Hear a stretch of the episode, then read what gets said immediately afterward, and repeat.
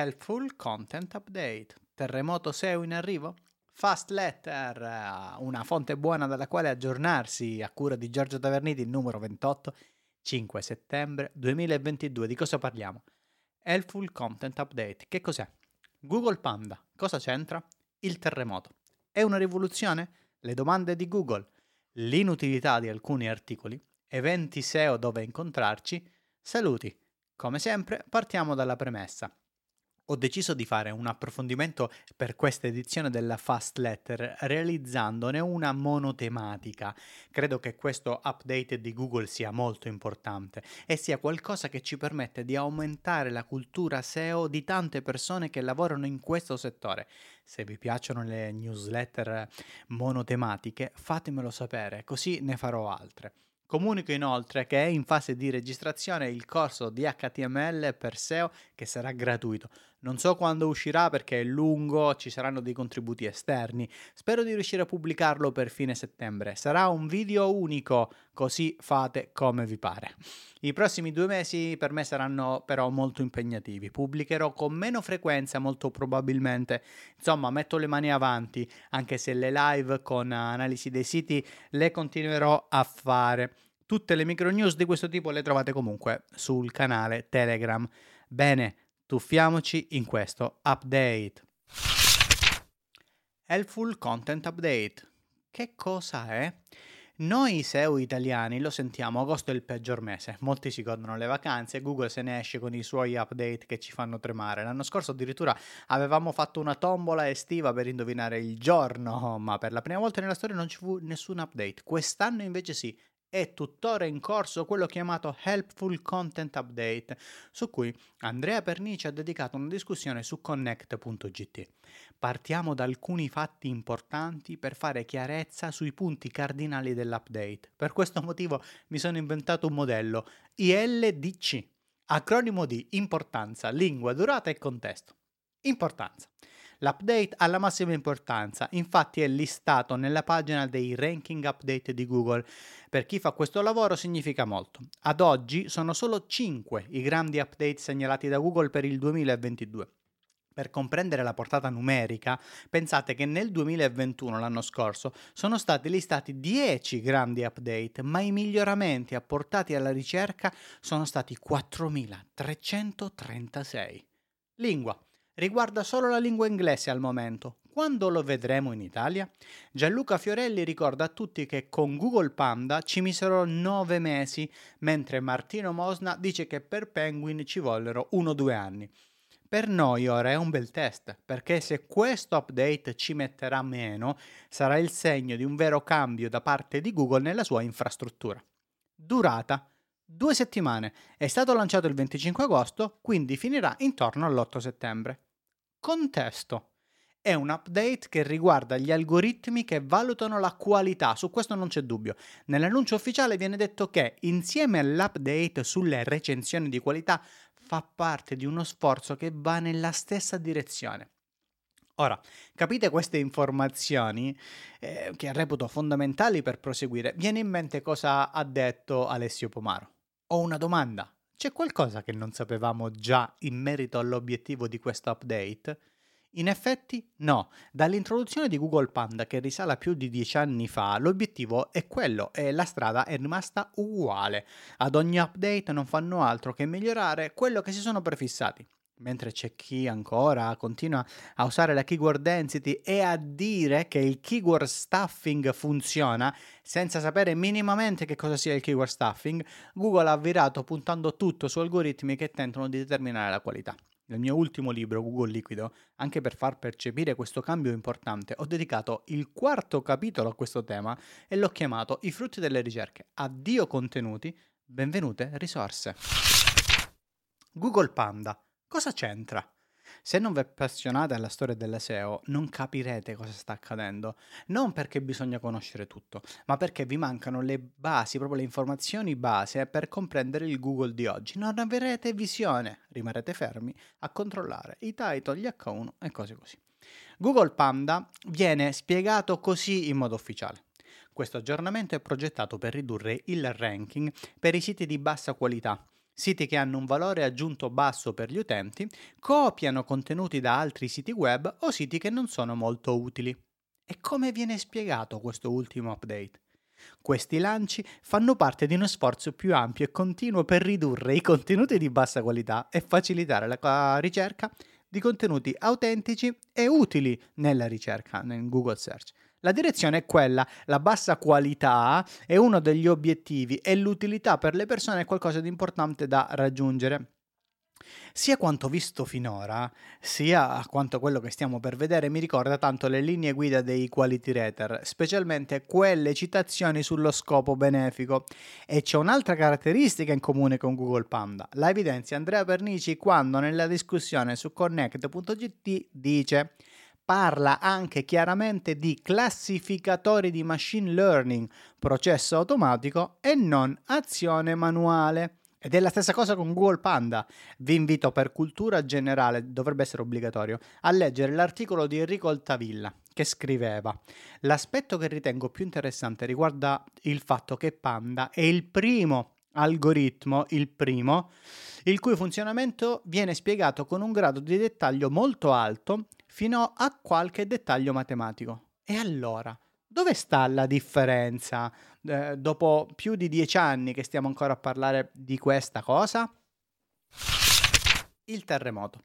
Mentre Google Panda era molto concentrato sulle content farm e molto limitato ad una tipologia di contenuto, dal mio punto di vista hanno portato all'estremo alcuni concetti molto legati ai contenuti scritti da persone esperte e contenuti approfonditi che portano qualcosa di nuovo, quindi risorse sono forse riusciti a fare un salto quantico nel mettere direttamente nei loro algoritmi anni di valutazione sui contenuti fatti dai quality rater. Quindi sì, dal mio punto di vista sono riusciti a riportare matematicamente negli algoritmi i pareri delle persone come fatto con Panda, ma in scala molto molto più grande.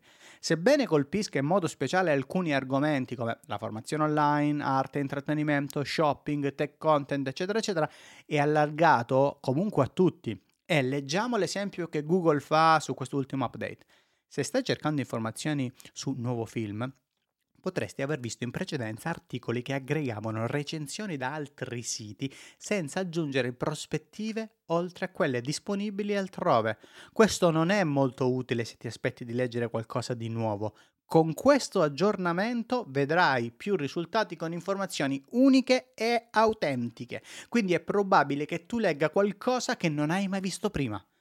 Non so da quanto tempo tento di divulgare che bisogna puntare a diventare la fonte di riferimento del proprio settore.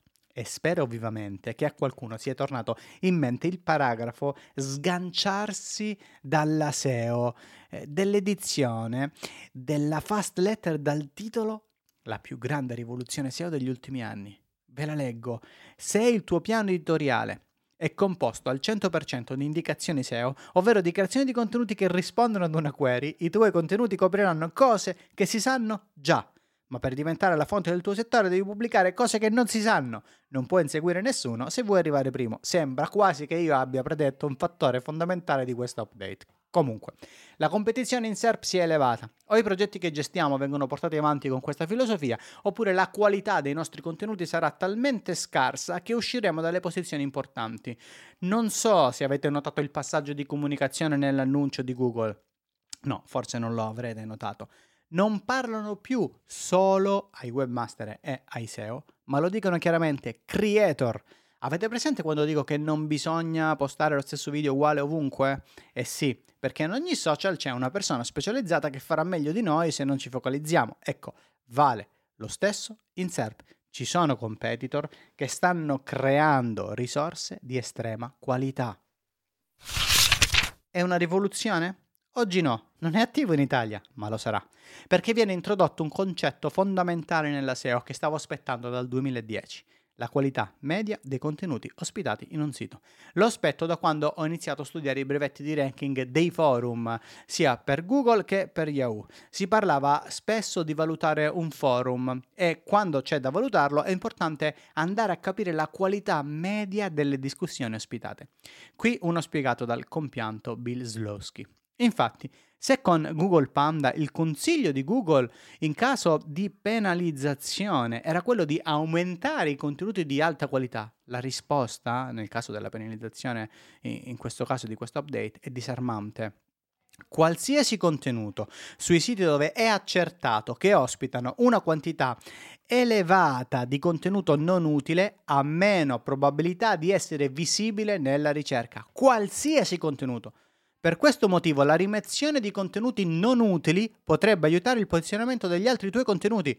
È un punteggio site-wide, non colpisce le singole pagine.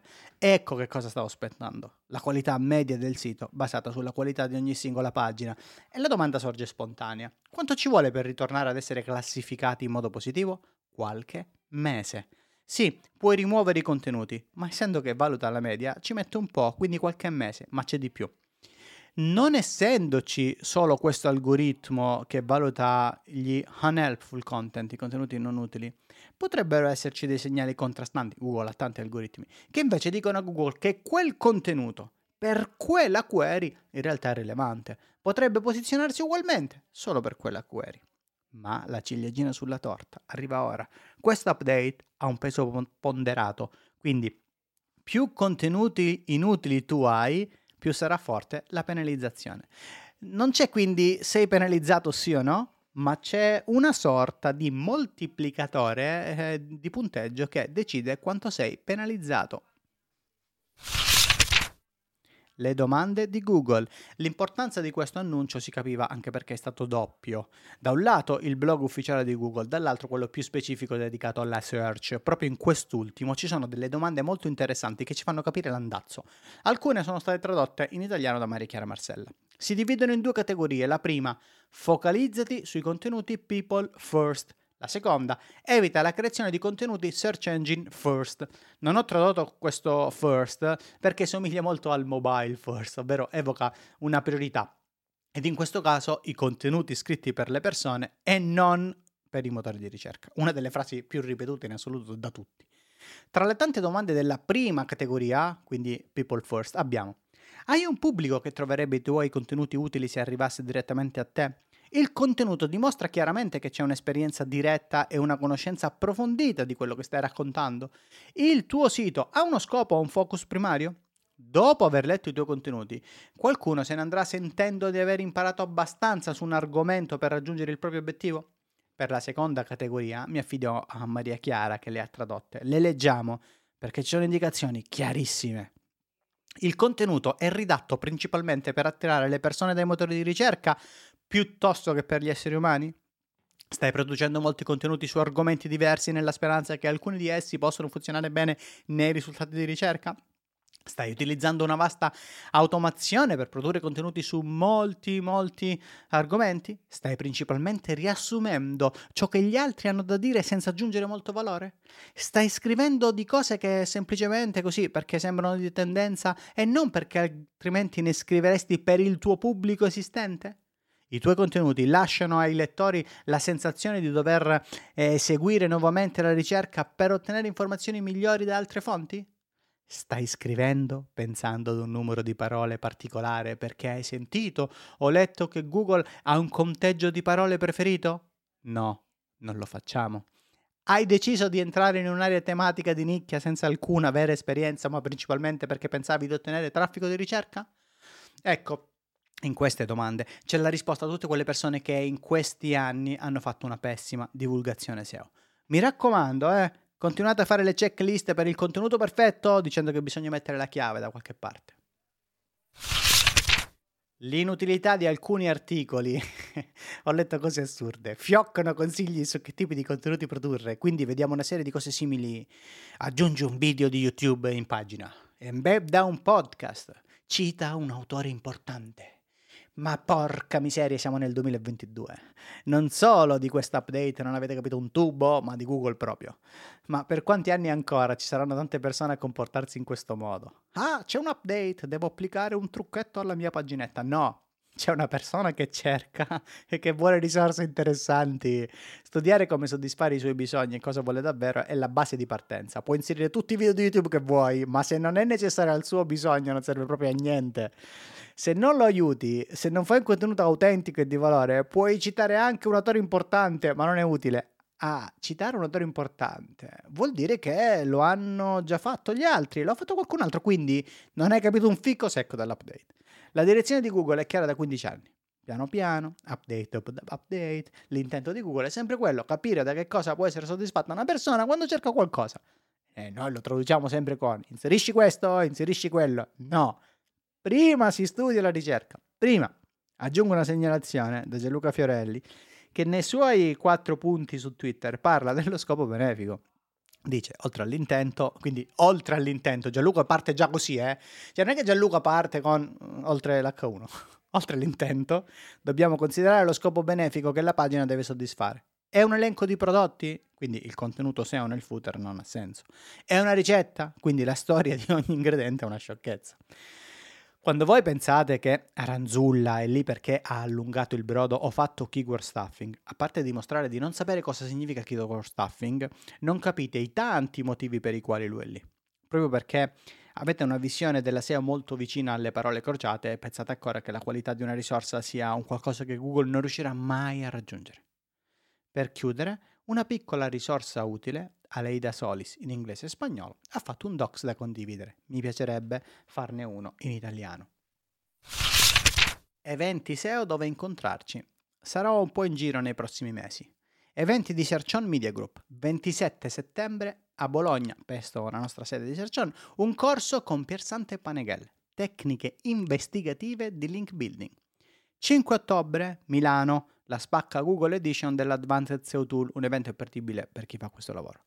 16, 17, 18 novembre Bologna c'è il Social Media Strategies e il Search Marketing Connect insieme per chi vuole venire a entrambi.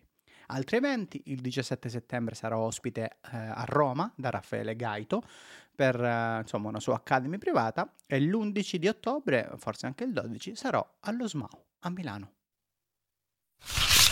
Saluti ed eccoci alla fine. Se hai suggerimenti per migliorare questa fast letter, farlo con un commento. Mi raccomando, condividete, condividete, condividete, che la condivisione è partecipazione ed è una cosa molto importante.